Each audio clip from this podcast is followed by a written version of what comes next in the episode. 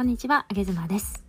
えー、最近音声配信について、まあ、あのボイシーの方とかいろんなところで言われていることなんですけれども、あのどうやら音声配信をするコストについて、えー、ほとんどかからない、要はじゅっぷん程度の音声配信なので録音ボタンをポチッと押して喋って、まあ、時間的なコストぐらいしかかかりませんよ、すごくあのローコストで音声配信はできますよという配信が結構最近耳にえちらほら入ってくるんですけれども、はっきり言いますが、えー、嘘でございます。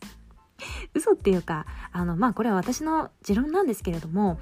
うーんまあねあのコストで見れば確かにゼロなんですよ。お金もかからないし、時間も収録時間で言えばねじゅっぷん程度で取れるので、確かにローコストなんだけれども、ただね、うん、個人のじゃあブログみたいな感じで本当に趣味程度でやるのであれば、えー、コストゼロだと思いますけど、みんなそういうのじゃないでしょきっと。えー、おそらく配信したものを誰かに聞いてほしければ、聞いてもらったらそのリスナーさんに刺さってほしいし、でフォロワーも増えたら嬉しいし、シェアしてもらえたら泣いて喜ぶし、でも人がねそこまで行動するっていうぐらいまでの、えー、要は心が動く動かせるラジオっていうのはやっぱりね、配信者はそういうラジオはみんなコストかけてるよ。あのもう寝起きで話している人っていうのは多分西野さんぐらいじゃないかな、あの近婚の西野さんぐらいじゃないかなと思います。もう一般人は台本とか書かないでどうするのかなって私はすごく思うんですよね。みんなネタ探しに例えばうんすごく本読んだりだとか、えー、本業でめちゃめちゃ頑張って成果を出してその配信をしてたりだとか、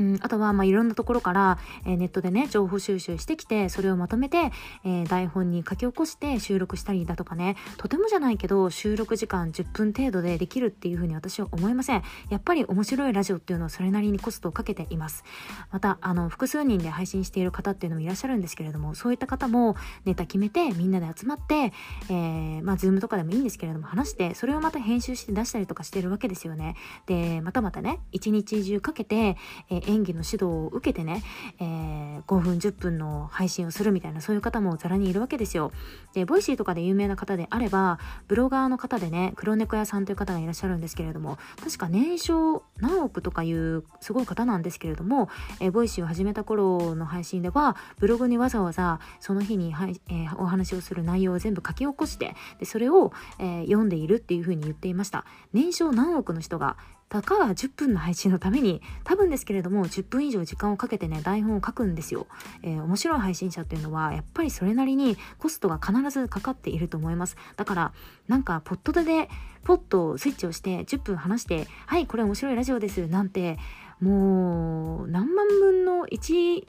の確率じゃないですか。そんなねポッドでの人の話が刺さるなんて、まあ、刺さるかもしれないけれども刺さり続けるってことは本当に無理だと思います。あげずまもめちゃめちゃ音声配信にはコストかけております。なんかうんそうだな、例えばイヤホン推奨会土曜日やっているんですけれども、これなんて台本作りにごろくじかん時間をかけています。もうねスポンサー料一応もらってはいるんですけれども、普通に赤字だと思いますね。もう普通に仕事をした方がお金は稼げると思います。でもなんかそういういろんなコストを支払ってでも私は音声配信をややる意味があるので、私は楽しくやらせていただいております。ですので音声配信は時間や労力のコストがかからないっていうのは嘘です。皆さん騙されないでください。コストがかからないのはもうバリバリのインフルエンサーとかそういったもう頂点にいる方々だけだと思うので、我々のような一般市民はコツコツ台本書いてコツコツネタを集めてコツコツ配信して自分で頑張って、えー、シェアをして拡散をしていくのが